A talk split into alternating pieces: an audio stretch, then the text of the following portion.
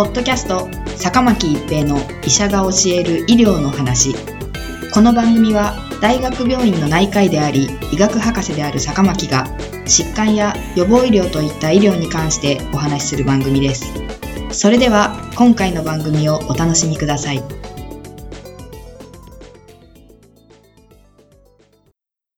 皆さんこんにちは坂巻一平です。ポッドキャスト坂巻一平の医者が教える医療の話。今回は抗体陽性率です。2023年2月、日本赤十字社で献血した16から69歳の13,121名を対象に N 抗体が測定されました。抗体とは免疫システムによって作られるタンパク質のことであり、新型コロナウイルスに感染したり、ワクチン接種をすると抗体が作られます。測定されることの多い新型コロナウイルスの抗体としては、S 抗体と N 抗体の2種類があり、S 抗体はワクチンの標的であるスパイクタンパク、S タンパクに対する抗体であり、ワクチン接種をした人と感染した人のいずれも陽性になるのに対し、N 抗体はウイルス遺伝子を包み込んでいるヌクレオカプシドタンパク、N タンパクに対する抗体であり、感染した人だけが陽性になるものです。今回の調査では、日本赤十字社で献血した方の N 抗体が測定されました。今回の調査の目的は、過去に新型コロナウイルスに感染したことがある人がどれくらいいるのかを調査することを目的に N 抗体の測定が行われています。献血者の N 抗体の調査の結果、日本全体では42.3%、およそ4割の人が過去に新型コロナウイルスに感染したことがあると考えられました。都道府県別に見ると、福岡県59.4%、沖縄県58%、佐賀県52.5%、愛知県51.8%、大阪府50.2%の5つの都道府県で陽性率5割を超えていた一方で、岩手県27.4%、福島県31.7%、新潟県33.5%が低いという結果でした。前回は2022年11月に行われていますが、すべての都道府県で今回の値の方が高くなっています。また、年齢別に見ると、N 抗体に関しては、年齢が若いほど陽性率が高く、16から19歳では62.2%がすでに新型コロナウイルスに感染したことがあるようです。前回2022年11月の調査では38%でしたので大幅に高くなっています。年齢が高くなるほど N 抗体の陽性率は低下していきますが、60から69歳でも28.3%となっています。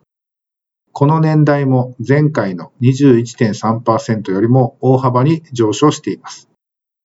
なお、男性と女性との間に陽性率に差はありませんでした。今回の調査は16から69歳の献血者を対象に行われていますので、日本のすべての人口を代表しているものではありません。そうした点を考慮したとしても、42.3%の人が感染していたとすると、日本では5300万人が感染していることになります。2023年3月16日までに、日本では3337万人が新型コロナウイルス感染症と診断されていますので、一部の人が2回以上感染しているということを考えても、感染していても診断されていない人が約2000万人いると考えられます。海外ではオミクロン株に感染した約半数は感染したことを自覚していなかったと報告されており、今回の抗体の調査結果と合わせると、日本でも自覚せずに感染している人はたくさんいると考えられます。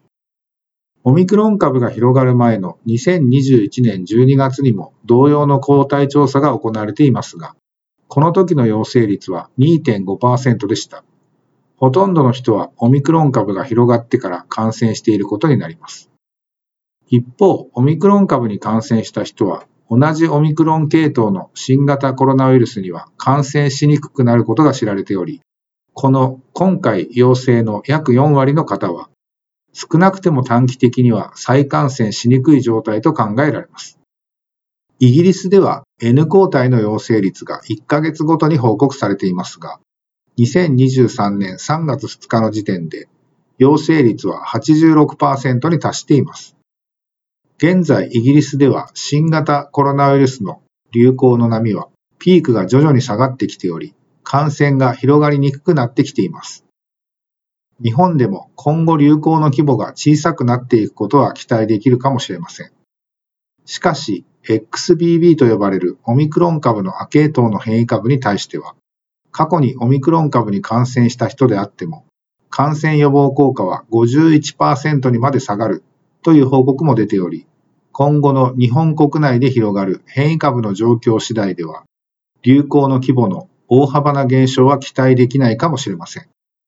今後5類感染症となり感染対策が緩み、一時的には感染者数が増加すると考えられますが、流行状況に合わせてマスク着用、手洗い、3密を避けるなどの感染対策は重要です。